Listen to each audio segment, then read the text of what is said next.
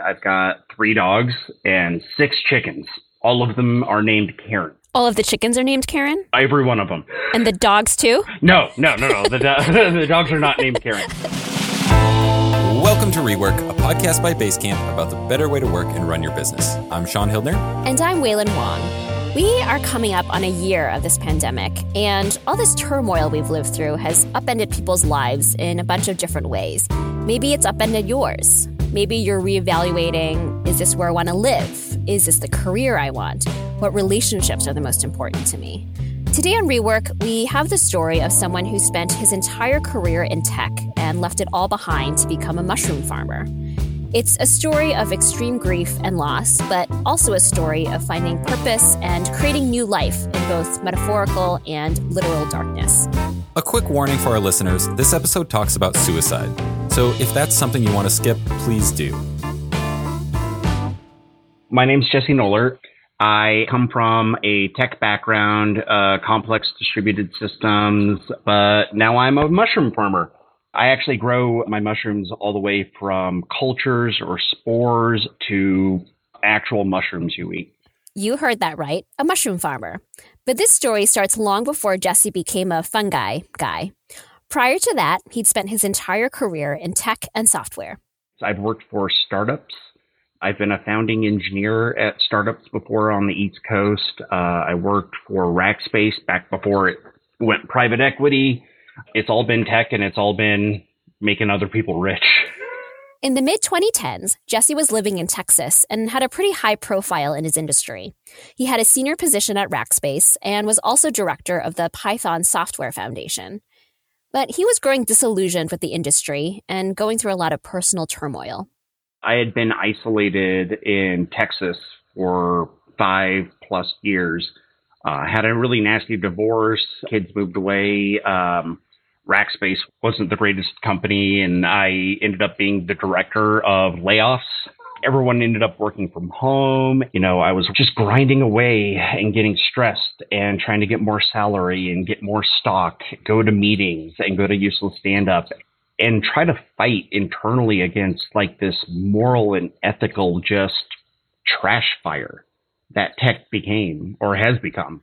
About two and a half years ago, Jesse made a change. He moved to Colorado and he got a new job working remotely for a big tech company. But even these big changes didn't seem to help. It was just more of the same, right? It was more isolation. It was more, we don't really support remote work. We're just doing it because we think you're a whiny prima donna. That isolation, loneliness, losing my kids, those thoughts just accelerated as tech got worse and the company got worse. What I really found is my life was missing connection and life. And so I have the dogs, ended up getting chickens, but really it's I started growing houseplants. Living by myself, I had extra space in the house, and so I ended up converting the two extra bedrooms I had to greenhouses basically. And I started crops for community food share in Louisville. Hundreds of pounds of produce, and I donated every single pound of it because I could. I had a spoiled tech baby salary.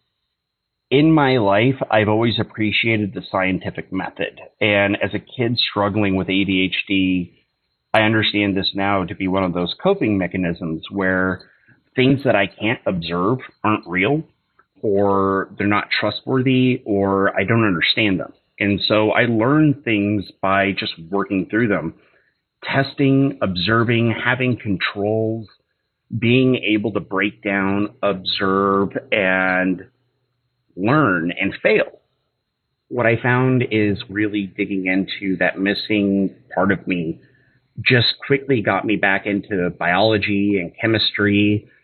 And then all of a sudden I start getting ads. You know how this goes. You're on the internet looking at something, and then you start getting targeted ads that follow you around. Mine these days are pretty consistently about skincare, comfy clothes, and subscription boxes for cute things from Japan. Well, Jesse started getting targeted ads for something a little bit different.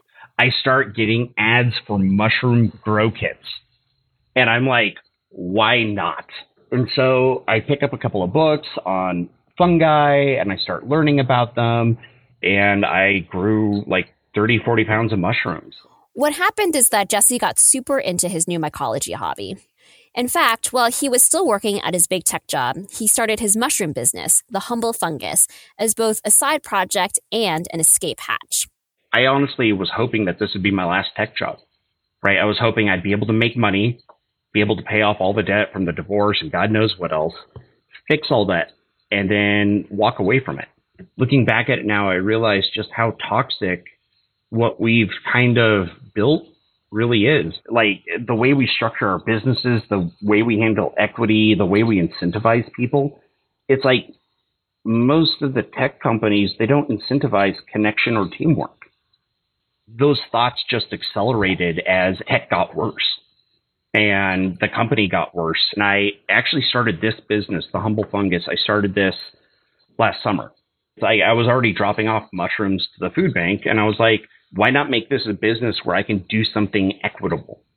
I can honestly say I had everything done, incorporated, and I had the site up within three months.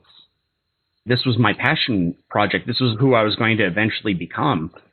And I just past November is when I finally said, listen, I, I took four months of medical leave. I burned out.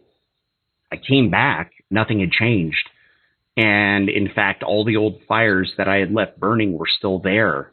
I finally hit a point where it was just completely untenable. So I resigned. And the next day, I actually tried to take my own life. Looking back at that now, and that was in November. For me, it was a moment in time where my identity had been wrapped up in my tech career and chasing a salary and trying to just desperately be the thing that everybody else is and happy and rich and everything. I, I, I started in this sector when I was 16. I was in tech and I can honestly say it's, uh, it ruined me.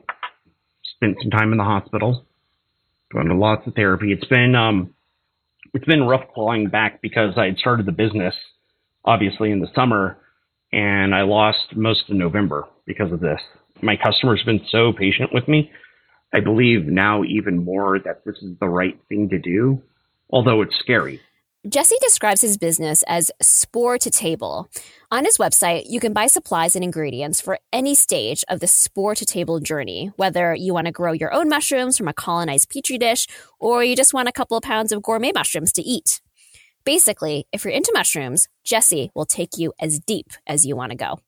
I went from no- basically knowing nothing about uh, fungi and mushrooms and really growing things this time last year to now it's my life.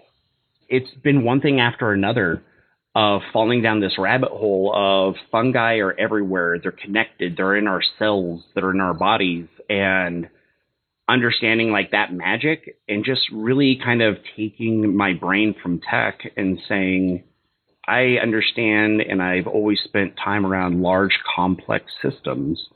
Fungi is now my large complex distributed system. I moved into this uh, space a couple months ago. I, I've only got about 1,200 square feet. Half of it's a lab, half of it is dark chamber for mushroom spawn to grow and then the other part of that is a greenhouse. What do you get up to in your lab? At the very, very, very basic building block, the seed that makes a mushroom is a spore. And so in the lab, uh, I grow those spores out, I isolate them, determine um, genetic characteristics I like, like fast colonization, or I find out that this strain is particularly disease resistant. I'll clone it. Sometimes I'll, I'll, I'll buy mushrooms from the grocery store just to clone them. Uh, I make liquid cultures, which are basically fungi suspended inside of a nutrient broth that you can then use to uh, grow mushrooms. Uh, I've got probably 150 to 200 quarts, and that's enough liquid culture for me to make thousands upon thousands upon thousands of pounds of mushrooms.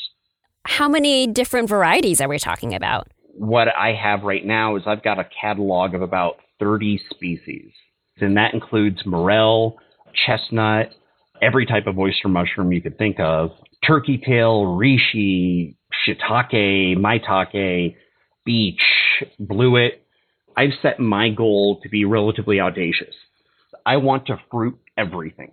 When you're growing the fungus, it goes through three stages. You start at like a liquid culture or an agar plate, then you move to spawn.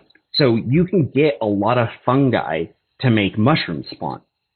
But to get it to fruit, which is the final stage, is a different challenge entirely. So, for example, with morel, I can clone them, I can make the spawn, but fruiting them, actually getting morel fruit, is very hard and it could take several years. Really? I'm trying to fruit things that people have told me repeatedly you can't grow those mushrooms in captivity. Like they can only grow in forests, is what people are telling you. Yeah. And so I want to grow all of those, and I'm trying to grow all of them that I can in captivity. And so that's the challenge, right? In addition to trying to keep the bills paid by selling fresh mushrooms and mushroom grow kits, each day I'm I look at my genetics library and I'm like, okay, what's the weird one I'm going to fruit today? Mycology a lot of it is mysterious and I want to demystify it. Like it's just like any other complex system. Once you sit down and you break it down into its core components, you can isolate those and say, okay, soil pH is a thing. Let's test that. Let's test higher pH solutions, lower pH solutions.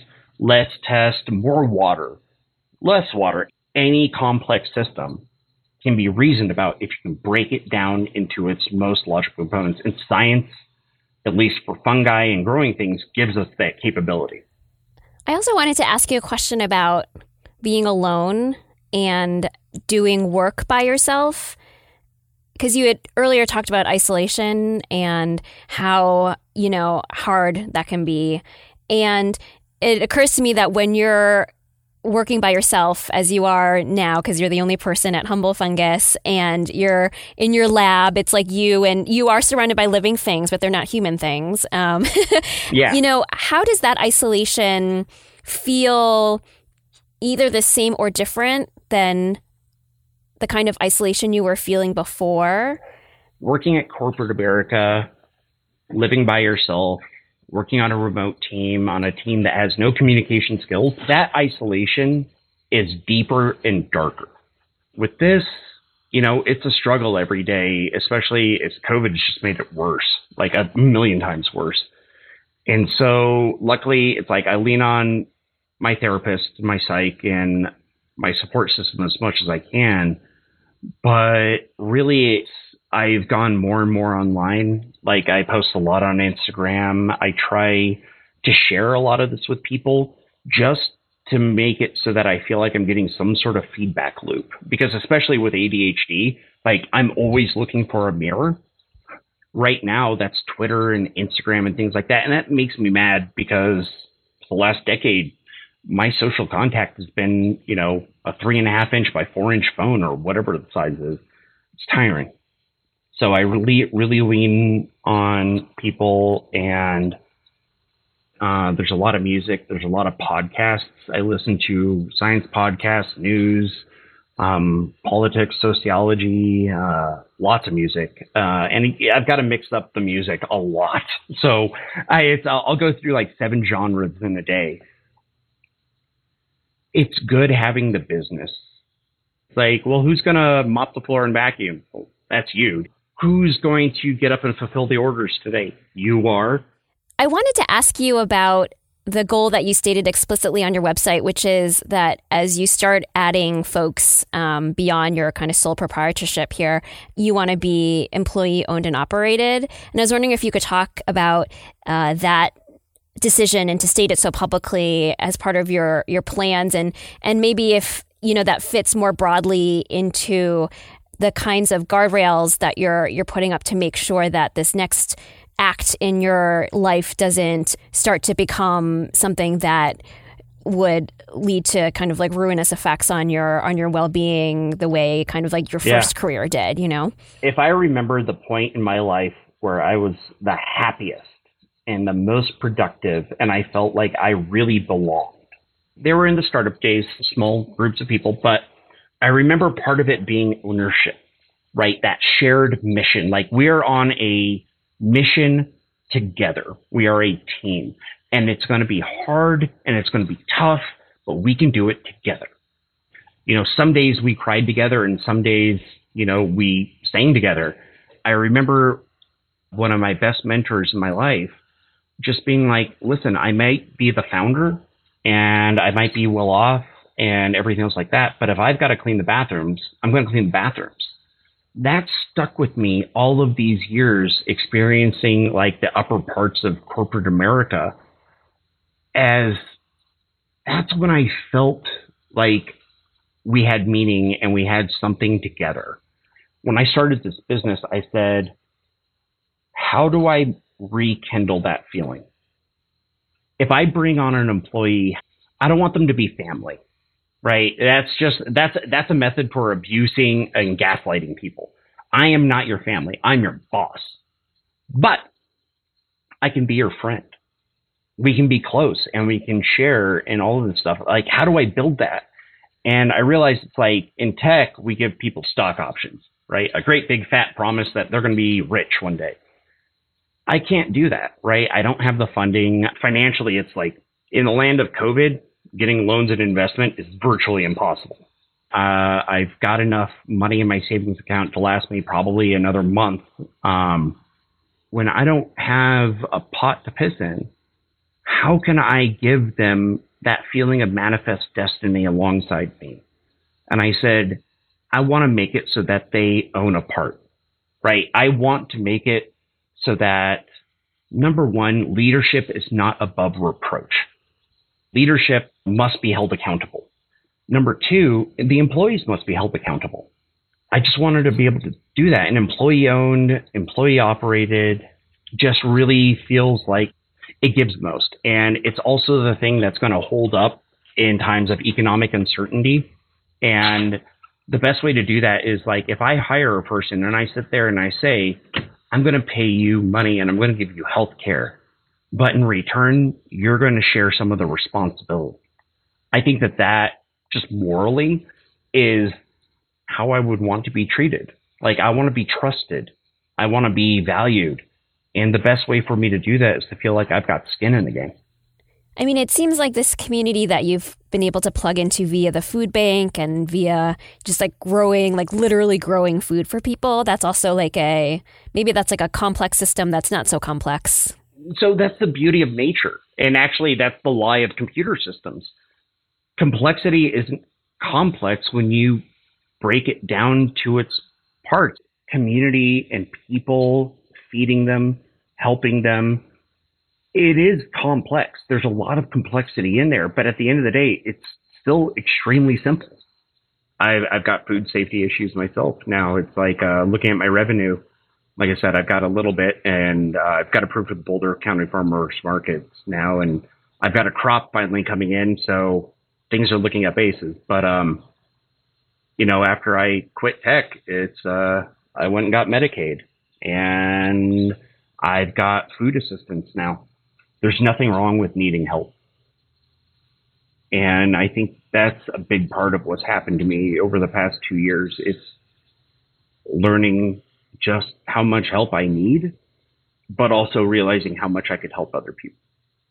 I've been poor. I spent a chunk of my childhood in a very, very bad part of Syracuse, New York, poor, and going to the YMCA for food. And um, if I have privilege, and I do as a white male in America, if I have privilege and I have time and I have resources, why not try to fix the things that growing up I experienced homelessness, um, hunger, abuse?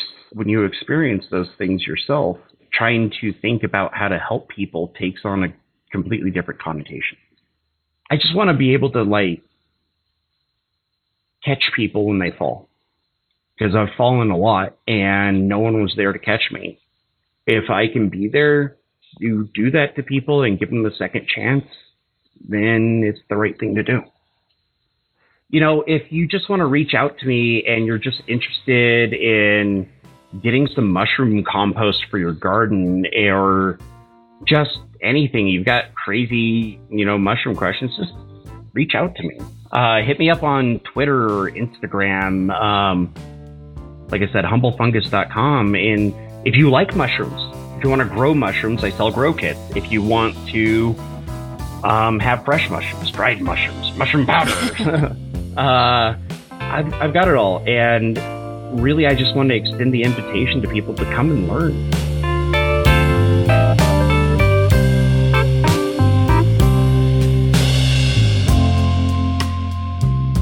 Is produced by Shaun Hildner and me, Wailin Wong. Music for the show is by Clipart. Jesse's business is at humblefungus.com. As he mentioned, he shares a lot of information about mycology on social media. You can find him on Twitter and Instagram at Jesse Noller. That's J E S S E N O L L E R. He has a Patreon as well, which is at patreon.com slash the humble fungus. We'll provide links to all of these in the show notes for this episode, which you can find at rework.fm along with episode transcripts. If you're thinking about suicide, are worried about a friend or loved one, or would like emotional support, the National Suicide Prevention Lifeline provides 24 7 free and confidential support. That number is 1 800 273 TALK or 1 800 273 8255.